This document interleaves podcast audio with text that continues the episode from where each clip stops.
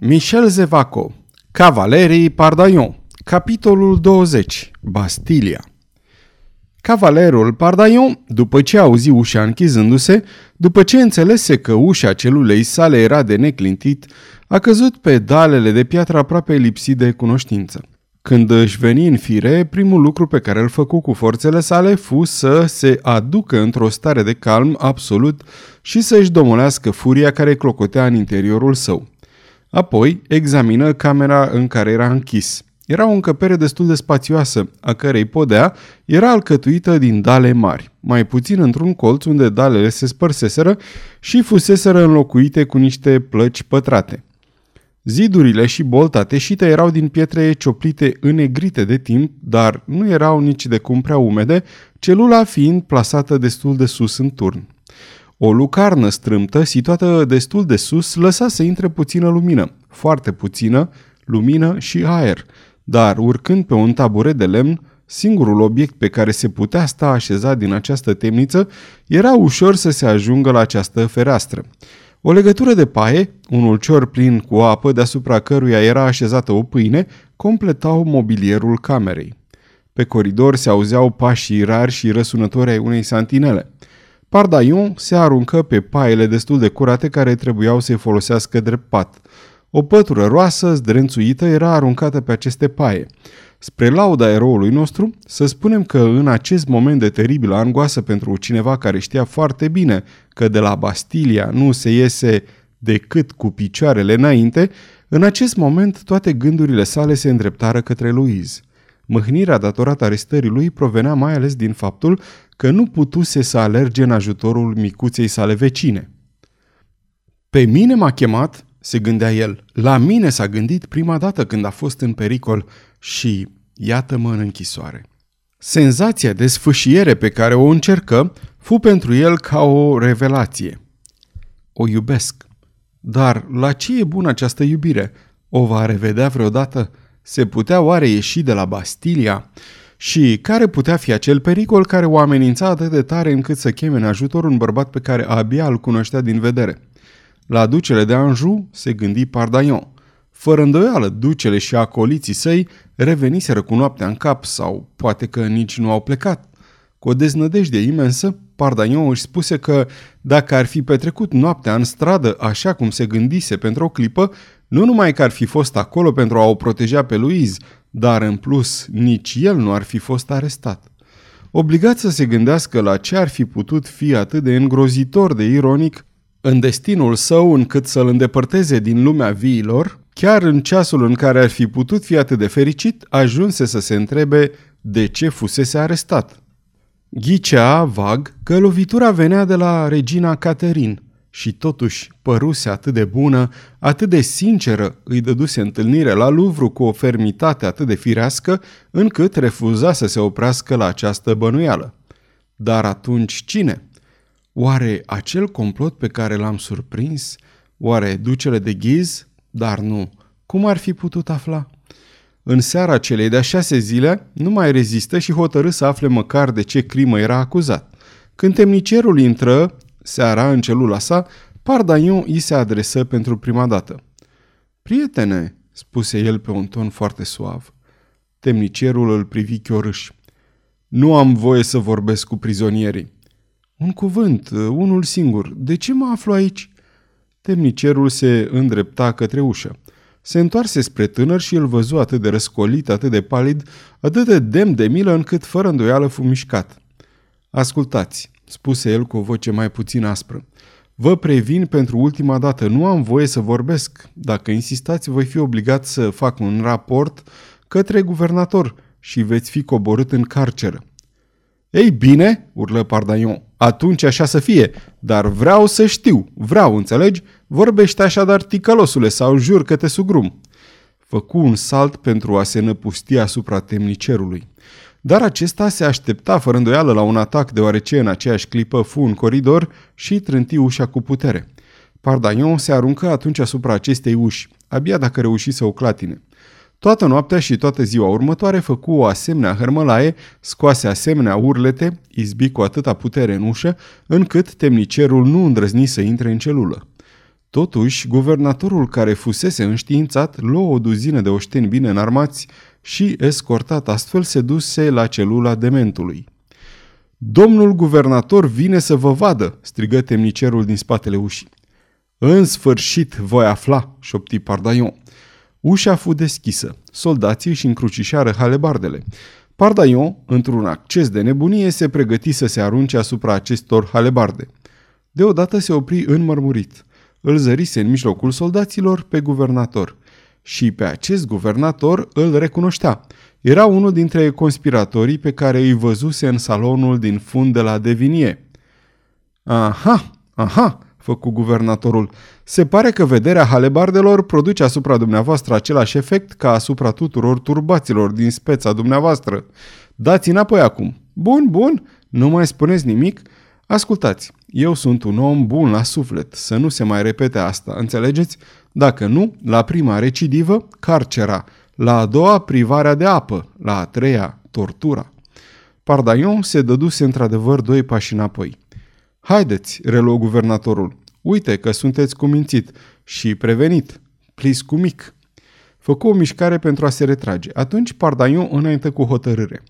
Domnule guvernator, spuse el cu o voce a cărei stăpânire ar fi părut admirabilă cuiva care ar fi știut ce se petrecea în sinea lui. Am o cerere pe care doresc să vă fac. O simplă cerere. Cunosc. Vreți să știți de ce vă aflați aici. Ei bine, dragul meu, lăsați-mă să vă spun un lucru. Nu mă interesează niciodată să aflu crimele prizonierilor mei, doar că pot să vă mai spun, după toate probabilitățile, nu veți mai ieși niciodată de aici. Așa că încercați să vă înțelegeți bine cu mine și cu respectabilii dumneavoastră temniceri. Nu cer mai mult, domnule guvernator, și vă mulțumesc pentru sfaturile bune, dar nu aceasta era cererea pe care voiam să vă fac. Ce voiați atunci? Doar hârtie, o pană și cerneală. Este interzis. Domnule guvernator, este vorba despre o mărturie. O mărturie? Da, pe care vreau să vă predau dumneavoastră în și vă înscris. Am descoperit din întâmplare un complot. Un complot? făcu guvernatorul pălind. Un complot al hugenoților, domnule guvernator. Este vorba despre nici mai mult, nici mai puțin decât asasinarea domnului de Ghiz. Ah, ah, drace, și ați descoperit dumneavoastră acest lucru? Vă voi da în scris mijlocul prin care să puneți mâna pe blestemații de hugenoți și dovada complotului. Sper că mi se va arăta recunoștință și voi fi grațiat. Ei bine, dacă este așa, eu vă promit că voi face tot ce se poate pentru a vă grăbi eliberarea. Bravul guvernator își trasase imediat planul. Îl va lăsa pe prizonier să-și scrie denunțul, apoi, sub primul pretext, îl va coborâ într-una dintre acele minunate hrube în care se moare în câteva luni. Înarmat cu mărturiile, ar deveni nu numai salvatorul lui Ghiz, după părerea lui următorul rege al Franței, ci pe deasupra și salvatorul Sfintei Biserici. Un sfert de oră mai târziu, temnicierul îi aduse lui Pardaion două foi de hârtie, cerneală și pene gata pregătite. Cavalerul luă cu aviditate hârtiile. Peste câteva zile voi fi liber, exclamă el. Chiar stăpânul dumneavoastră îmi va deschide porțile. Stăpânul meu? Da, guvernatorul, domnul Guitalen. Temnicierul clătine din cap și se retrase. A doua zi dimineața, foarte devreme, se prezentă. Ei bine, acea mărturie este scrisă? Uh, nu încă. Înțelegeți, trebuie să-mi amintesc totul cu precizie. Grăbiți-vă atunci, domnul guvernator este nerăbdător. Rămas singur, Pardaion apropie taburetul de fereastră, se grăbi să urce pe el și își lipi cu putere fața de bare. Toată ziua examină de la înălțimea taburetului său împrejurimile închisorii își zări în două sau trei rânduri câinele care hoinărea și șopti cu un zâmbet înduioșat. Bietul Pipeu. Deodată, rostind acest cuvânt, își înăbuși un strigă de bucurie nebună. Am găsit!" exclamă el coborând de pe taburet. De îndată, Pardaion luă una dintre cele două foi de hârtie care îi fusese aduse și începu să scrie. Apoi împături cu grijă hârtia și și-o ascunse în vestă. După aceasta, cu lovituri de călcâi, sparse una dintre plăcile care înlocuiau dalele într-un colț al celulei, alese o bucată destul de grea din această gresie și o ascunse cu grijă. A doua zi dimineața, luă foaia de hârtie pe care nu scrisese nimic. O înfășură în jurul bucății de gresie pe care o spărsese, urcă pe taburet și cu inima zbătându-i se în piept își reluă locul la fereastră, sau mai bine spus, la lucarnă. Imediat privirea sa căzu asupra lui Pipeu. Pipeu!" strigă el. Din locul în care se afla putea să întrezărească o porțiune din poarta de la intrare. La strigătul pe care l-a scos, văzu santinelele ridicând capul. Merge, mormăi el. În aceeași clipă, luându-și un mic avânt, lansă cu putere bucata de gresie înfășurată în hârtia sa albă. Clipa următoare fu pentru el o secundă de angoasă teribilă. Văzu hârtia rostogolindu-se pe sol, pe pipeu apucând-o, gărzile repezindu-se în urmărirea câinelui. Și numai după ce le văzu, revenind, coborâ de pe taburet. Se așeză, își trecu mâinile peste frunte și șopti. Dacă Pipeu a dat drumul la hârtie în fața gărzilor, sunt pierdut. Curând, un zgomot de pași grăbiți răsunarea în coridor. Pardaion era palid ca un mort. Ușa se deschise cu violență. Guvernatorul își făcu apariția înconjurat de gardieni. Domnule, tună guvernatorul, îmi veți spune ce conținea scrisoarea pe care ați aruncat-o sau vă voi supune imediat interogatoriului? Pardaion scoase un oftat adânc de bucurie. Sunt salvat, își șopti el. Nu ar avea niciun rost să negați, reluă Guitalen. Ați fost auzit chemând câinele, ați fost văzut, răspundeți. Aceasta este o înregistrare Cărțiaudio.eu. Această înregistrare a fost citită cu respectarea legislației în vigoare pentru www.cărțiaudio.eu. Toate înregistrările Cărțiaudio.eu reprezintă opere din domeniul public și anume au trecut 70 de ani de la moartea autorului. Copierea, reproducerea, multiplicarea, vânzarea, închirierea și sau difuzarea publică sau pe internet a acestei înregistrări fără acordul scris al cărții audio.eu, constituie infracțiune și se pedepsește conform legislației în vigoare. Pentru noutăți, vă invităm să vizitați www.cărțiaudio.eu și vă rugăm să ne susțineți pe canalul nostru de YouTube Cărți Audio, abonând-vă la el, dându-ne like și follow și dând share la înregistrările noastre. De asemenea, vă rugăm să-i susțineți cu o donație în orice cuantum pe harnicii și talentații noștri naratori voluntari, accesând paginile cu înregistrările lor de pe site-ul nostru www.cărțiaudio.eu. Naratorul acestei cărți este Valentin din București. Nu neg, voi adăuga chiar. Adevărul este că de mult timp câinele meu a fost dresat pentru acest fel de exerciții. Deci știe unde trebuie să ducă hârtia, știe la perfecție, a fost acolo de 100 de ori.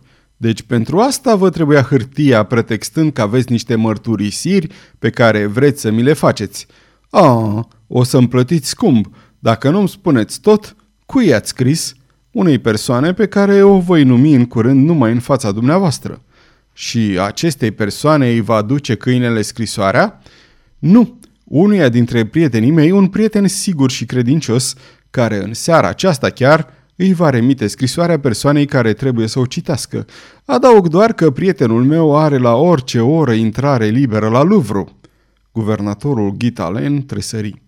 Persoana care trebuie să citească scrisoarea locuiește deci la Louvre? Acolo locuiește.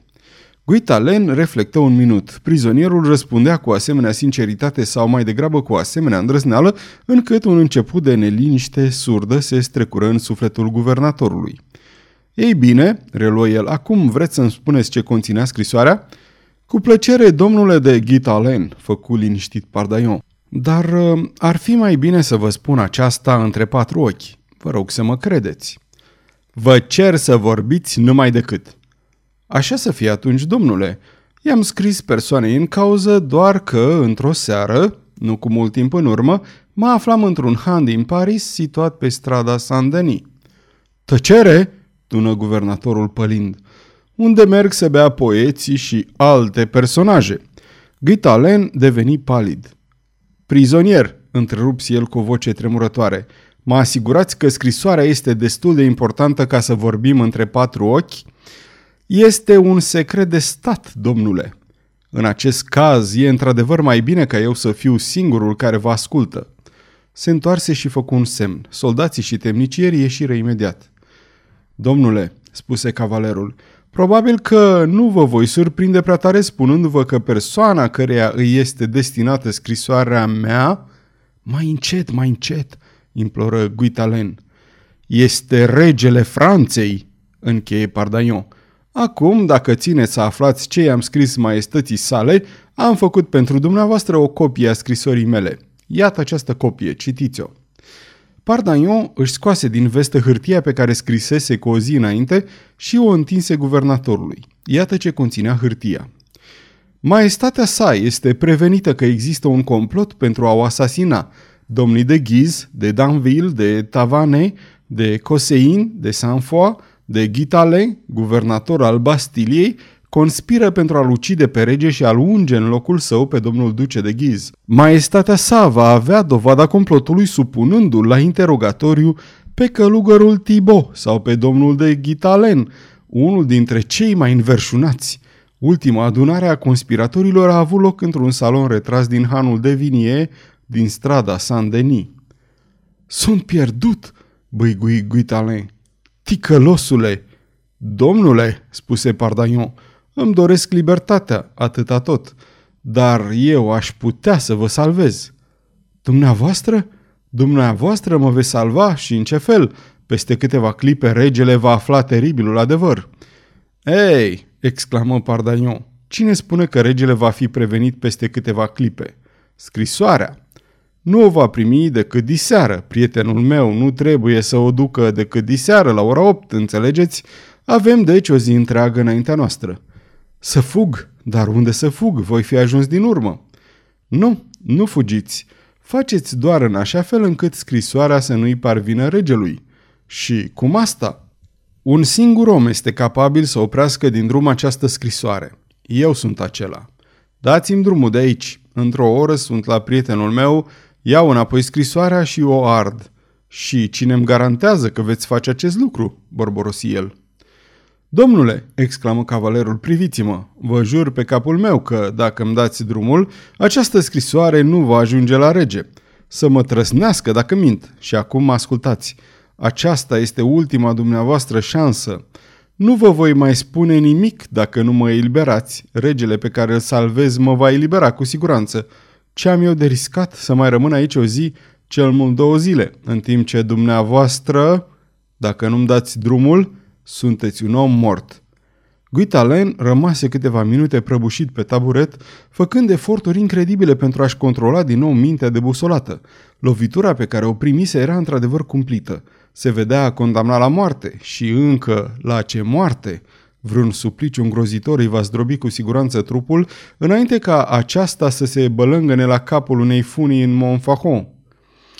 Vreun supliciu îngrozitor îi va zdrobi cu siguranță trupul, înainte ca acesta să se bălângăne la capătul unei funii în Montfaucon. Îi clănțăneau dinții.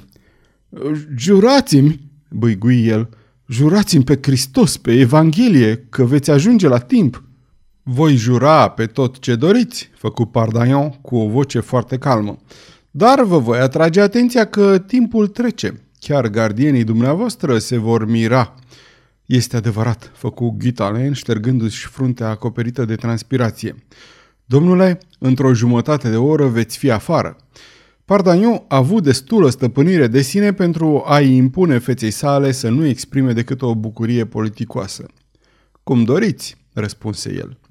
Guitalin deschise ușa, chemă gărzile și în fața lor se întoarse către prizonier.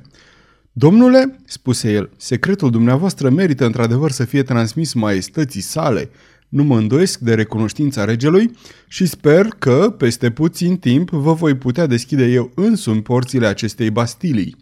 Temnicierul lui Pardagnon rămase stupefiat. Guvernatorul, în mare grabă, puse să-i se pregătească trăsura și urcă în ea spunând cu voce tare că se duce la Louvre. Merse într-adevăr acolo și rămase exact atât timp cât era necesar pentru ca oamenii să-i se creadă că a vorbit cu regele.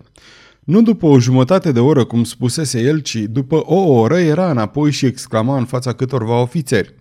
A, omul acesta îi face într-adevăr un mare serviciu maestății sale, dar, domnilor, tăcere absolută asupra întregii chestiuni.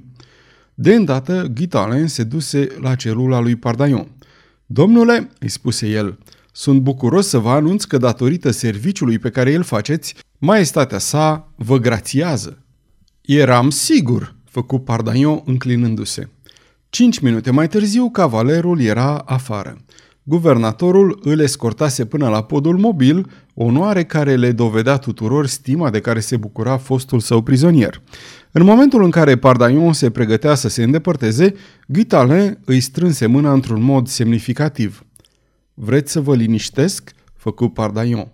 Ochii lui Guitalin se aprinseră. Ei bine, ascultați atunci. Hârtia pe care i-am aruncat-o câinelui meu? Da? Prietenul care trebuia să o ducă regelui? Da, da. Ei bine, prietenul nu există. Hârtia era albă. Nu sunt capabil de un denunț nici chiar pentru a-mi salva viața. Guitalin își înăbuși un strigăt în care era tot atât de multă bucurie cât și părere de rău. Pentru o clipă îi trecu prin cap gândul să-i pună mâna în guler celui care mărturisea că îl păcălise. Dar, cum era un om cu două fețe, presupuse, în mod natural, că Pardaion putea să mintă, că hârtia putea foarte bine să conțină denunțul. Se eschimonosi într-un zâmbet. Sunteți un cavaler încântător și eu sunt într-adevăr bucuros să vă ofer cheia libertății. Sfârșitul capitolului 20